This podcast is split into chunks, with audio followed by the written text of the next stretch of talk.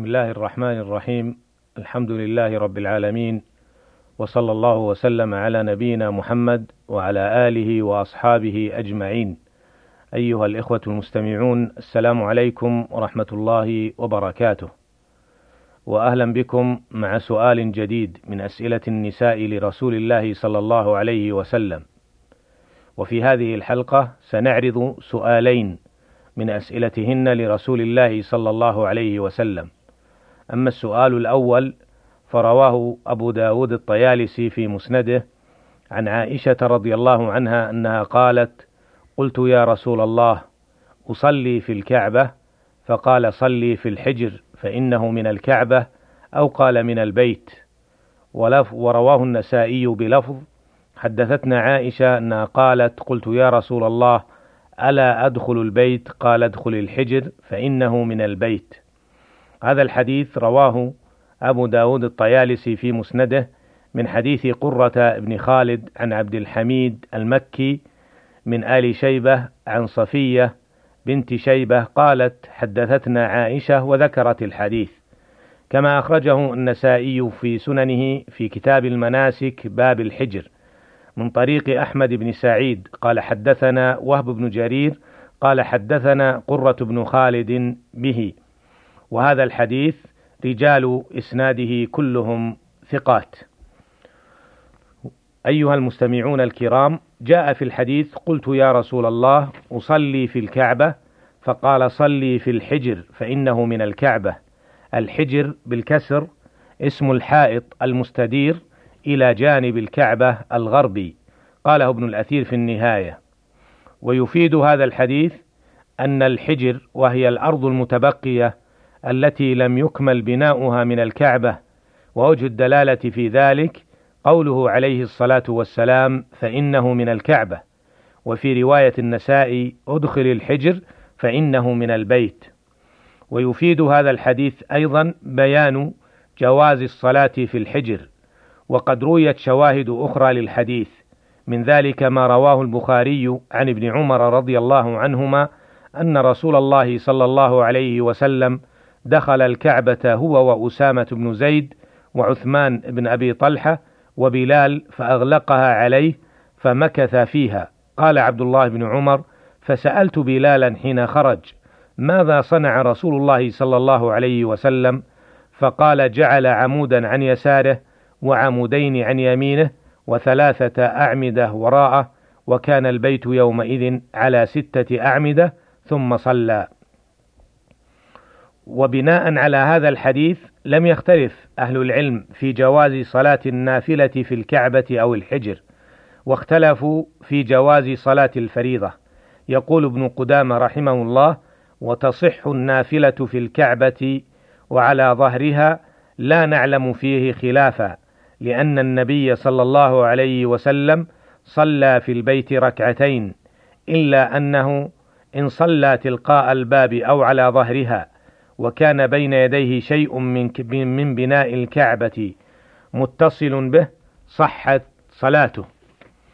فإن لم يكن بين يديه شيء شاخص أو كان بين يديه آجر معبأ غير مبني أو خشب غير مسمور فيها فقال أصحابنا لا تصح صلاته لأنه غير مستقبل لشيء منها وإن كان الخشب مسمورا والآجر مبنيا صحت صلاته لأن ذلك تابع لها والأولى أنه لا يشترط كون, كون شيء منها بين يديه لأن الواجب استقبال موضعها وهوائها دون حيطانها بدليل لو انهدمت الكعبة صحت الصلاة إلى موضعها ولو صلى على جبل عال يخرج عن مسامت عن مساقها صحت صلاته إلى هوائها. انتهى كلامه رحمه الله. أما صلاة الفريضة فاختلف أهل العلم فيها على قولين فمنهم من جوز الصلاة فيها وهم الشافعية والأحناف لأنه مسجد ولأنه محل لصلاة النفل فكان محلا لصلاة الفرض كخارجها. ومنع ذلك الحنابلة مستدلين بقوله تعالى وحيثما كنتم فولوا وجوهكم شطرة والمصلي فيها أو على ظهرها غير مستقبل لجهتها أما الفرق بين الفريضة وبين النافلة فالنافلة مبناها على التخفيف والمسامحة بدليل صلاتها قاعدة وإلى غير القبلة في السفر على الراحلة. ولا شك أن الأحوط ترك صلاة الفريضة في الحجر ابتعادا عن الشبهة والله أعلم. ومما يفيده الحديث حرص نساء الصحابة على الاقتداء والتأسي برسول الله صلى الله عليه وسلم. فلما علمنا صلاته في البيت سألته عائشة عن ذلك وهذا يحدو بالمسلم والمسلمة إلى أن يحرصوا على التأسي والاهتداء بهديه عليه الصلاة والسلام. أما السؤال الآخر في هذه الحلقة فقد رواه أبو يعلى في مسنده عن أم سلمة رضي الله عنها أنها قالت: صلى رسول الله صلى الله عليه وسلم في بيتي ركعتين فقلت ما هاتان؟ قال: كنت أصليهما قبل العصر. وهذا الحديث رواه أبو يعلى في مسنده من حديث أبي موسى محمد بن المثنى قال حدثنا يحيى بن كثير قال حدثنا شعبة عن عبد الله بن أبي المجالد عن عبد الله بن شداد بن الهاد عن أم سلمة رضي الله عنها وهذا الحديث إسناده صحيح ورواته ثقات وروي من طرق أخرى منها عن أم سلمة رضي الله عنها قالت لما شغل الرسول صلى الله عليه وسلم عن الركعتين بعد الظهر صلاهما بعد العصر. وهذا الحديث أخرجه الإمام أحمد والنسائي وابن خزيمة وابن حبان كلهم من طريق طلحة بن يحيى عن عبيد الله بن عبد الله بن عتبة عن أم سلمة رضي الله عنها. كما أخرجه البخاري رحمه الله ومسلم في صحيحيهما مطولا. هذا الحديث فيه بيان أن الرسول صلى الله عليه وسلم قضى صلاة النافلة التي بعد الظهر قضاها في وقت النهي بعد العصر. وقد اختلف أهل العلم في هذه المسألة على قولين. القول الأول وهو مذهب الشافعية والحنابلة أنه يجوز أن تقضى راتبة الظهر بعد العصر مستدلين بهذا الحديث. قال ابن قدامة والاقتداء بما فعله النبي صلى الله عليه وسلم متعين ولأن النهي بعد العصر خفيف وأنه كان يفعلها على الدوام.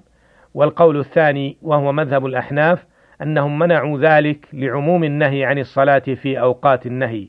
لكن الصحيح والله أعلم ما ذهب إليه أصحاب القول الأول لأنه خاص. هذا في السنن الراتبة.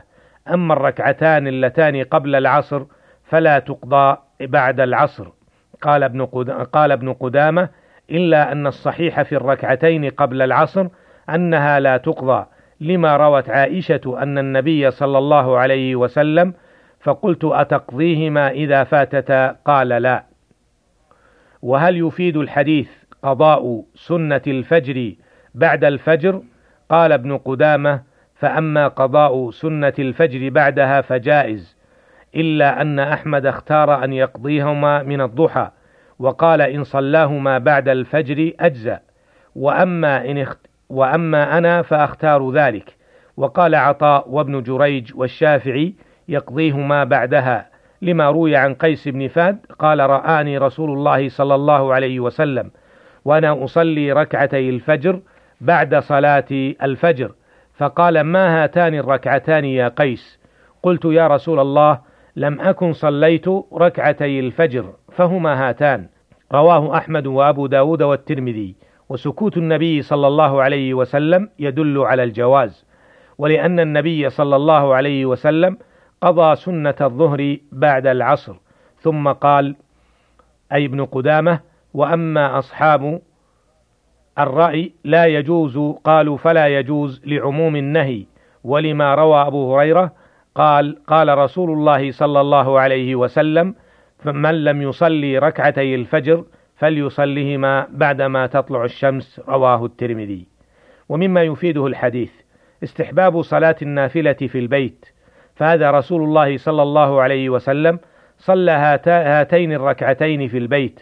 وقد صح عنه صلى الله عليه وسلم أنه قال أفضل صلاة المرء في بيته إلا المكتوبة وصلاة الرجل النافلة في بيته فيه تعليم لأهل البيت الصلاة فيقتدون به ويتعلمون منه وفيه إشاعة لذكر الله تعالى وطرد للشياطين واقتداء بالرسول صلى الله عليه وسلم فليحرص المسلم على أن يجعل بيته منارة هدى وإشعاع نور وتقى ومدرسة إيمان وقرآن تدخله الملائكة ويعمه الأمن والأمان والراحة والإطمئنان أسأل الله جل وعلا أن يعيننا على جميع أمورنا إنه سميع مجيب وصلى الله وسلم وبارك على نبينا محمد وإلى اللقاء في الحلقة القادمة إن شاء الله والسلام عليكم ورحمة الله وبركاته.